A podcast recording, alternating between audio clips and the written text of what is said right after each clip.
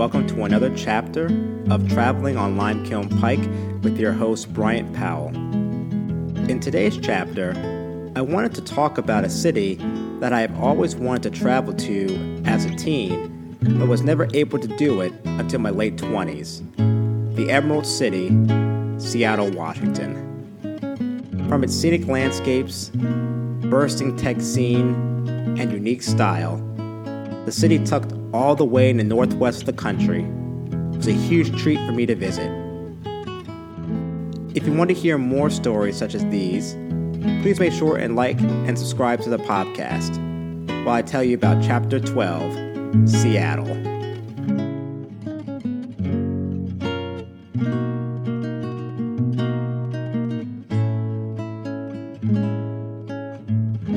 To be completely honest with you, I can't really put into words what drew me to live in Seattle when I was a teenager. Whether it be its fantastic views, its beautiful environments, its heavy influence in tech, its ability to be tucked away from the rest of the country and have its own particular culture and flair, or just the visuals of what the city looked like. It was something that I've always been brought to and something I wanted to experience in living. Unfortunately, I never even got the opportunity to travel there until my late 20s. But the good part about that is, every single time I've traveled to Seattle in my 20s, I was able to get either free lounging, free travel, or both. Most of the times were based off of recruiting events for job opportunities for friends or even job opportunities for myself or internship opportunities.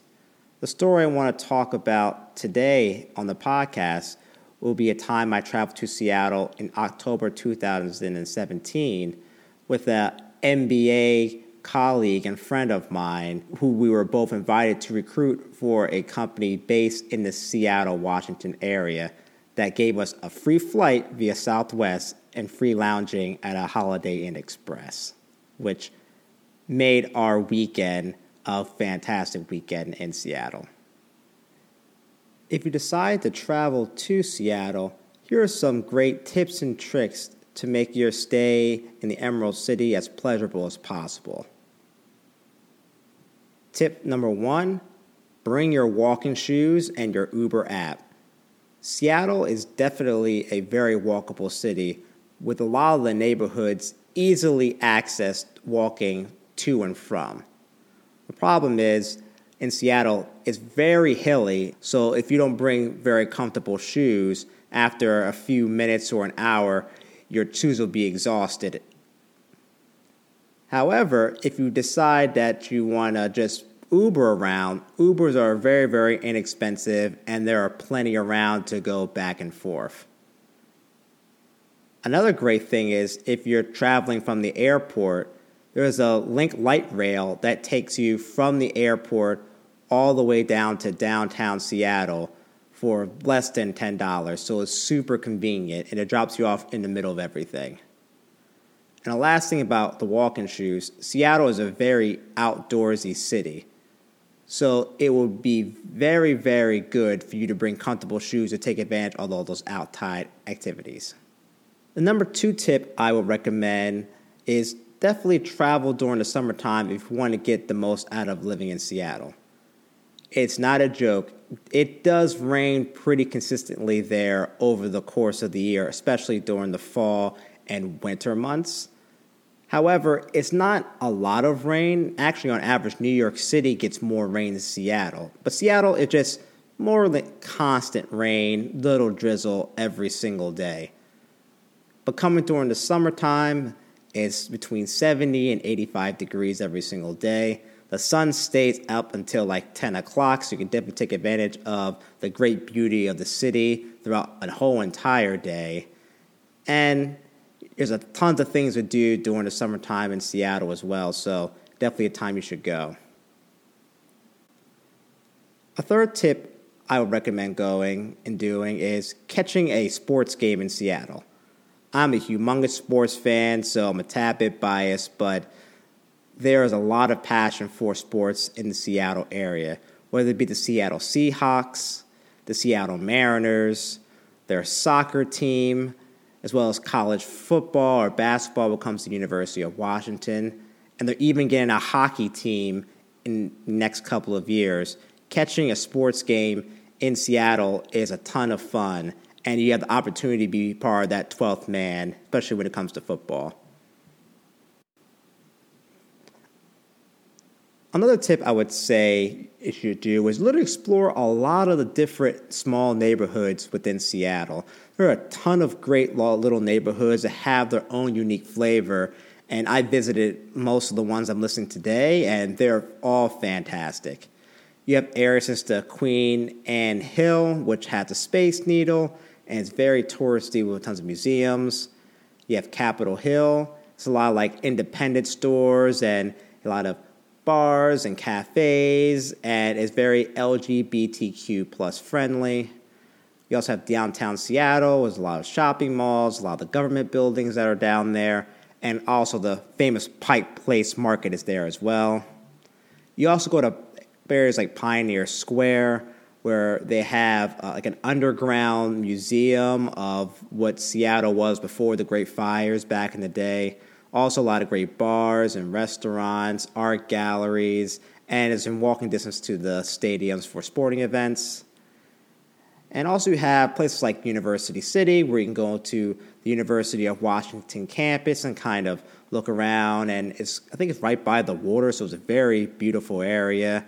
You also can go to uh, Beacon Hill, which has a lot of the African American and Asian population that has a lot of great cultural food and activities in Seattle as well. Last but not least, for a tip, and probably most obvious tip for Seattle, definitely try out the coffee. As we all know, Starbucks originated in Seattle, and like most places, and Seattle is no different. You can go every single block and probably run into one or two different Seattle Starbucks, as well as they have a lot of independent cafes and a lot of cafe shops that you can really taste a great coffee in the area. As also, you can also get Seattle's best, which is obviously fantastic coffee as well. Yeah, so those are some of the top tips that I recommend when you travel to Seattle. And if you take advantage of all of them, I can guarantee you'll have a fantastic trip to the Emerald City. Before I go to the actual story, let me give you a little bit of a background.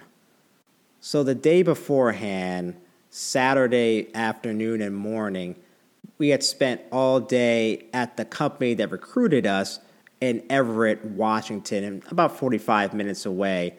And they were showing us basically why we should work for this particular company. They showed us around campus. They gave us free meals. We had one on ones with different executives it was a fantastic experience, and I eventually did get an internship opportunity there because of that experience. That night, me and my friend decided to walk the streets of Seattle and just get lost in the city that we both enjoyed. And we ended up staying out pretty, pretty late and going to Dick's uh, Burgers to get some food. And then, long story short, we took an Uber back to the hotel but my friend left her cell phone in the restaurant, and we ended up calling the restaurant, and the cell phone was no more there anymore. And it was a very, very stressful night. However, I had told her that night is, hey, I before our flight leaves out the next morning, I would love to walk to Kerry Park and just get a great view of the city in the early morning and just enjoy our last few hours in Seattle. I get up early in the morning around 6:30. I give her a text saying, "Hey, you know, are you ready to walk to the park?" Don't hear a response within a half an hour, 45 minutes. I know she didn't have her cell phone, so I reached out to her via GroupMe, and she still had her Surface available. However, she didn't get up, and since we had a late night last night, I decided just to make the walk on my own and just make it a me morning walking to Kerry Park. Kerry Park was around a 45 minute walk from the Holiday Inn Express I was currently staying at, and it was based in the Queen Anne Hill district of Seattle. I could have took an Uber there, which only cost me $7, but I really wanted to walk and take advantage of the early morning feel of walking around Seattle. But I realized that it would be a difficult walk. While it was under two miles, most of the walk was up a steep incline to get to the top of the hill, in which you would have a fantastic view of downtown Seattle. So I decided to walk. But the walk was a very peaceful and enjoyable walk in the early morning of Seattle before everyone was up.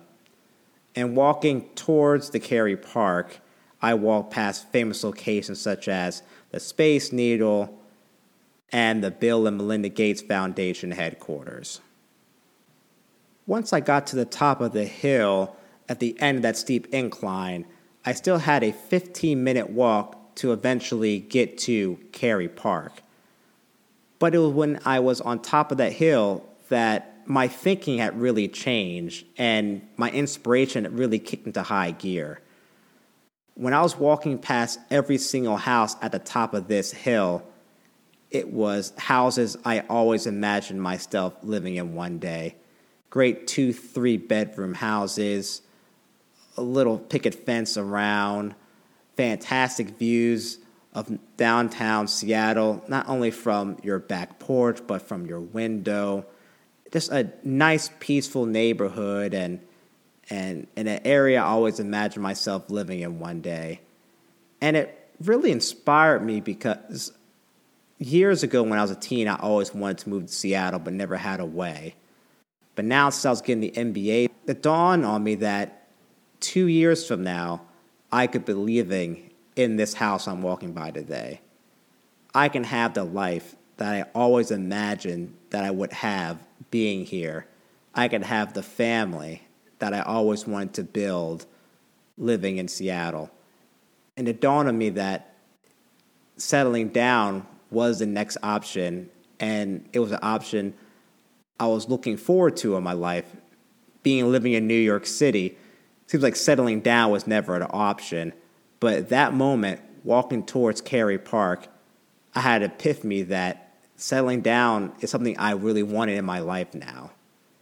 And I realized this time more than ever, I had a limitless possibilities to be anywhere while I would love to have been in Seattle, I can have this same experience in Los Angeles or Texas or St. Louis.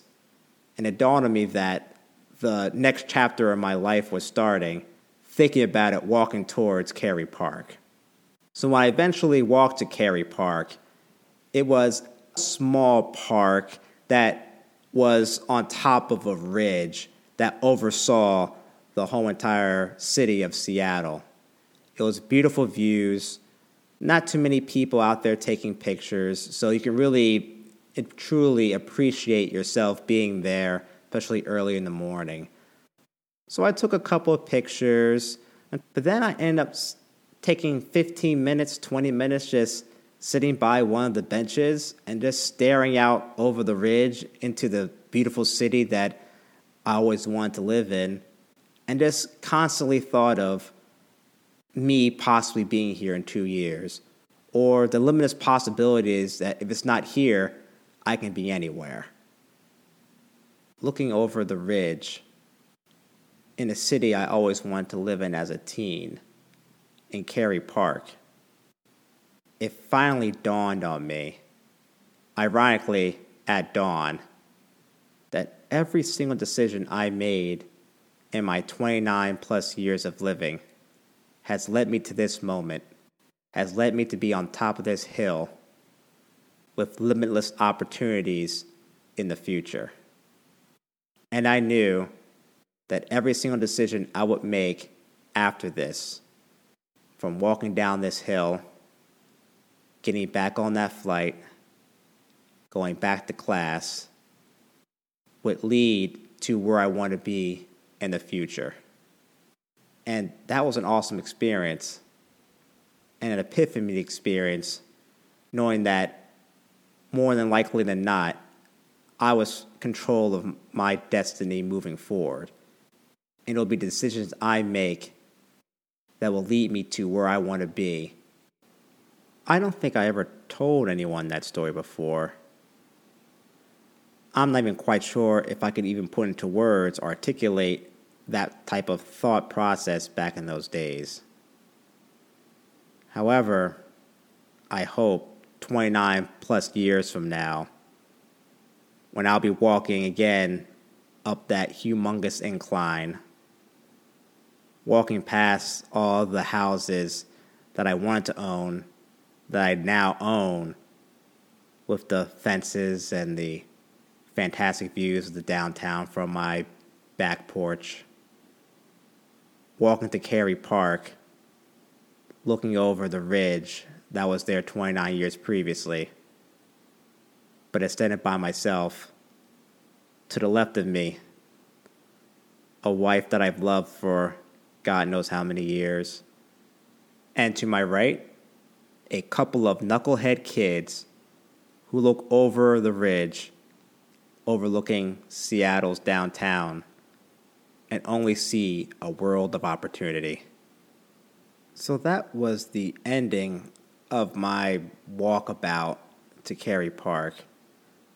While it wasn't the most exciting experience or most invigorating experience, I honestly believe it was the experience that I needed to turn the page in the next chapter of my life.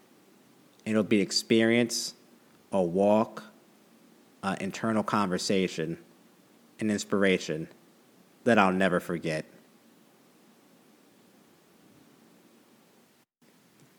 If you decide to travel to Seattle, here are some great locations you should visit while you're there to give yourself the true Seattle experience. The first place you should definitely go to, and the most obvious, is Pike Place Market. That's the famous market where you see people throw humongous fishes back and forth as a humongous tourist destination for people. In the market, you can also buy fruits and souvenirs and antiques, or even have lunch there. So it's a great place to go and also see the water. As well, the first Starbucks is actually located right across the street from Pike Place Market. So good way to you know kill two birds with one stone to see two great and uh, very interesting locations. The next place I recommend going to seeing is the Space Needle.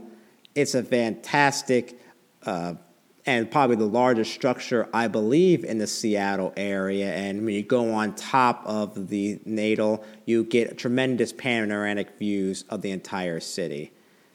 And also, if you want to get a good view of not only the Space Needle, but of downtown Seattle, I definitely recommend Kerry Park, which was the park I walked to in the story I said earlier. Another location I recommend going to in the Pioneer Square area is doing the Beneath the Streets tour. It's a cool tour that you see the actual locations and areas that Seattle used to be before the Great Fire. So, Seattle was built on a lot of different hills, and underneath those concrete hills used to be houses and locations in which people used to live beforehand. So, it's kind of great to go underneath the streets and see different aspects of life before the great fires happen and it's a fantastic experience. I definitely recommend going and it's less than $20 and it's a good two hours of walking around.